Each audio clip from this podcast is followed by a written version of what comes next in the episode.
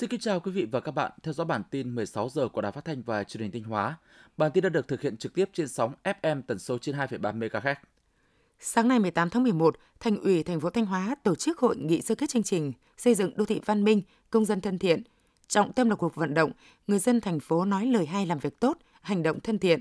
Đồng chí Lê Anh Xuân, Ủy viên Ban Thường vụ Tỉnh ủy, Bí thư Thành ủy, Chủ tịch Hội đồng nhân dân thành phố Thanh Hóa dự và chỉ đạo hội nghị. Sau gần 3 năm triển khai thực hiện chương trình xây dựng đô thị văn minh, công dân thân thiện, trọng tâm là cuộc vận động người dân thành phố Thanh Hóa nói lời hay làm việc tốt, hành động thân thiện. Bước đầu đã xây dựng được một số mô hình điển hình, tạo được sự lan tỏa trong cộng đồng dân cư.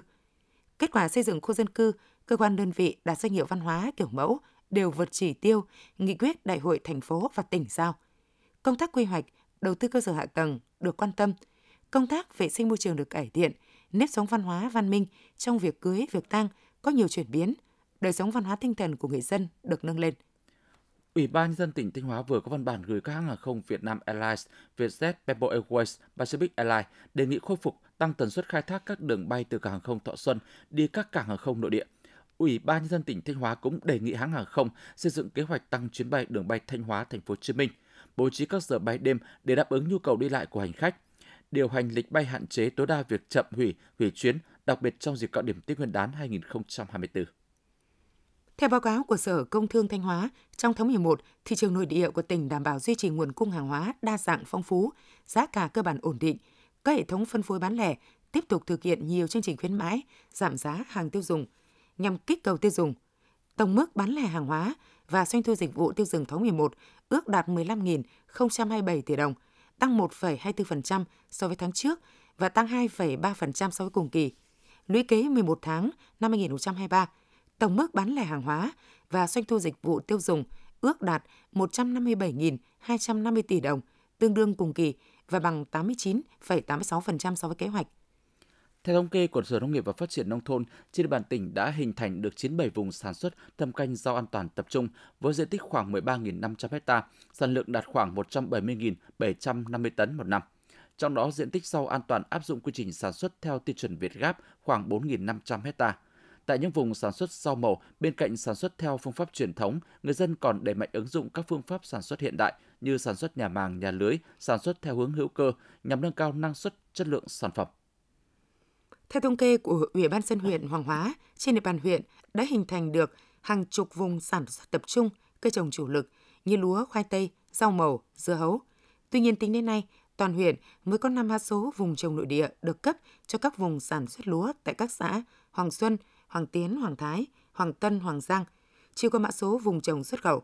Huyện đã cập nhật các tiêu chuẩn cấp mã số vùng trồng xuất khẩu, mã số vùng trồng nội địa – tuyên truyền, hướng dẫn các doanh nghiệp, hợp tác xã và thành viên hợp tác xã đăng ký xây dựng mã số vùng trồng mới. Cùng với đó, Ủy ban dân huyện phối hợp với Chi cục trồng trọt và bảo vệ thực vật tổ chức tập huấn hướng dẫn, kiểm tra đánh giá đối với các diện tích đã được cấp mã số vùng trồng và khuyến khích các địa phương đăng ký cấp mã số vùng trồng mới.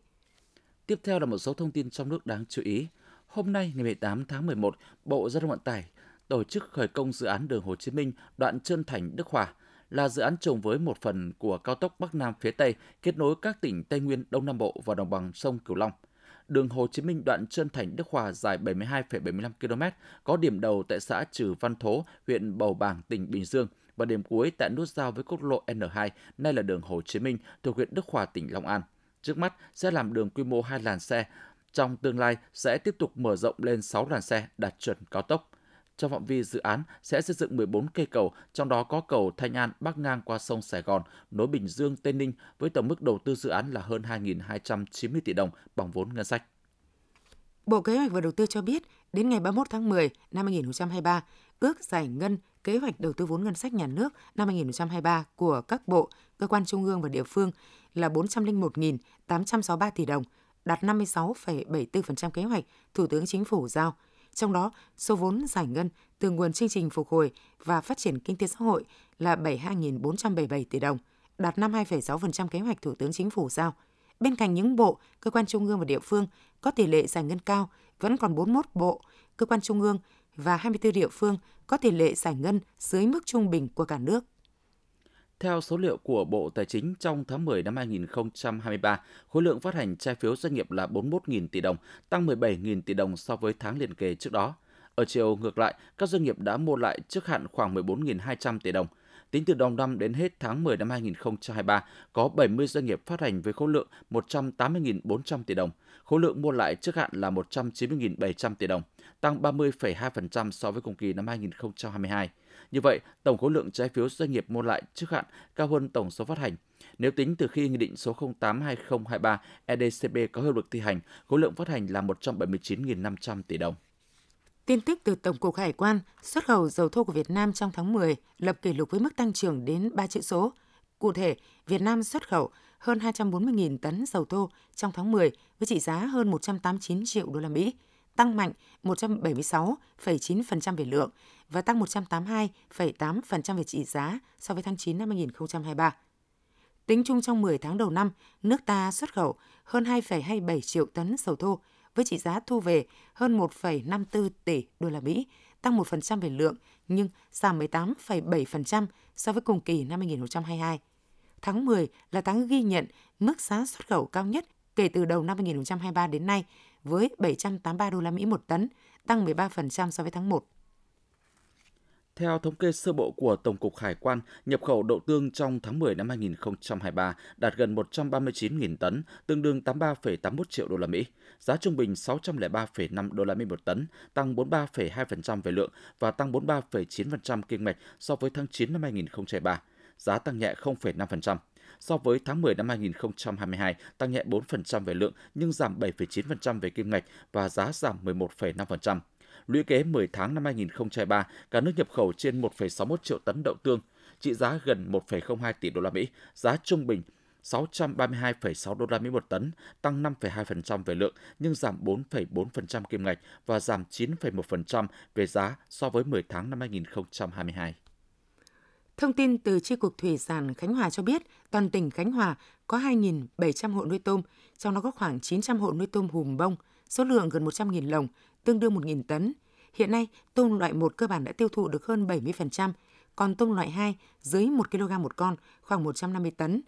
Tổng sản lượng tồn còn khoảng 500 tấn. Vừa qua Trung Quốc sửa luật bảo vệ động vật hoang dã, cấm bắt và buôn bán tôm hùm bông thiên nhiên, khiến Việt Nam khó xuất khẩu sang nước này. Người nuôi tôm lo lỗ nặng. Hiện, muốn xuất khẩu tôm hùm bông sang Trung Quốc, người chăn nuôi phải chứng minh nguồn gốc xuất xứ từ con giống đến chăn nuôi. Đây thực sự là vấn đề cần nhiều thời gian. Theo số liệu thống kê của Bộ Văn hóa Thể thao và Du lịch công bố tại hội nghị đánh giá sau 5 năm triển khai, 12 ngành công nghiệp văn hóa ở Việt Nam đã đóng góp doanh thu hơn 8 tỷ đô la Mỹ, tương đương 3,61% GDP. 12 lĩnh vực gồm quảng cáo, kiến trúc, phần mềm và các trò chơi giải trí, thủ công mỹ nghệ, thiết kế, điện ảnh, xuất bản thời trang, nghệ thuật biểu diễn, mỹ thuật, nhiếp ảnh và triển lãm, truyền hình và phát thanh, du lịch văn hóa, trong giai đoạn hiện nay, với sự đa dạng về văn hóa, nguồn tài nguyên di sản phong phú, Việt Nam chúng ta được đánh giá là có nhiều tiềm năng phát triển công nghiệp văn hóa. Việt Nam đặt mục tiêu đến năm 2030, phấn đấu doanh thu của các ngành công nghiệp văn hóa đóng góp 7% GDP. Từ ngày 22 đến 26 tháng 11, tại làng văn hóa du lịch các dân tộc Việt Nam sẽ diễn ra tuần đại đoàn kết các dân tộc di sản văn hóa Việt Nam. Điểm nhấn chính của sự kiện này là ngày hội trình diễn cây nêu và giao lưu văn hóa, thể thao du lịch các dân tộc Việt Nam lần thứ hai năm 2023. Chương trình gồm nhiều hoạt động ý nghĩa nhằm góp phần gìn giữ và phát huy truyền thống đại đoàn kết toàn dân tộc, tôn vinh di sản văn hóa các dân tộc Việt Nam, tôn vinh tinh thần đại đoàn kết dân tộc là truyền thống và văn hóa quý báu của dân tộc ta, được hôn đúc qua lịch sử hàng nghìn năm dựng nước và giữ nước. Chiều qua tại thành phố Busan, Hàn Quốc, ban tổ chức giải cảnh quan đô thị châu Á năm 2023 trao giải cho 9 công trình của 5 quốc gia gồm Việt Nam, Hàn Quốc, Nhật Bản, Trung Quốc và Sri Lanka. Đại diện duy nhất của Việt Nam là công trình tháp Nghinh Phong ở thành phố Tuy Hòa, tỉnh Phú Yên.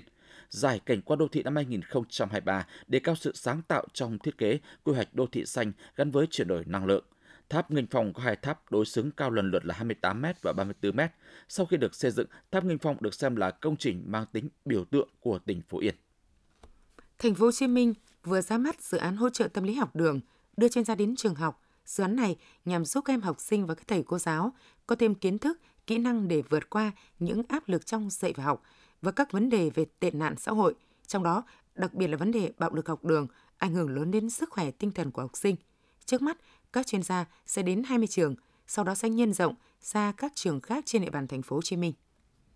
Theo quyết định số 3157 của Bộ Tài nguyên và Môi trường, sẽ có 9 trạm thủy văn và 11 trạm đo mưa được thành lập tại Quảng Nam. Cụ thể sẽ thành lập 5 trạm thủy văn độc lập tại Thác Cạn, sông Thanh, Nam Giang, Hà Tân, Đại Lãnh, Đại Lộc, 4 trạm thủy văn kết hợp tài nguyên nước tại Hồ Sông Bung 2, xã Dôi, Nam Giang, Hồ Sông Tranh 2, xã Trà Tập, Nam Trà My, Hồ A Vương, Bò Rao, Đông Giang và Hồ Đắc My 4, xã Phước Chánh, huyện Phước Sơn. Trong khi đó, 11 trạm đo mưa sẽ thành lập tại Trà Giác, Bắc Trà My,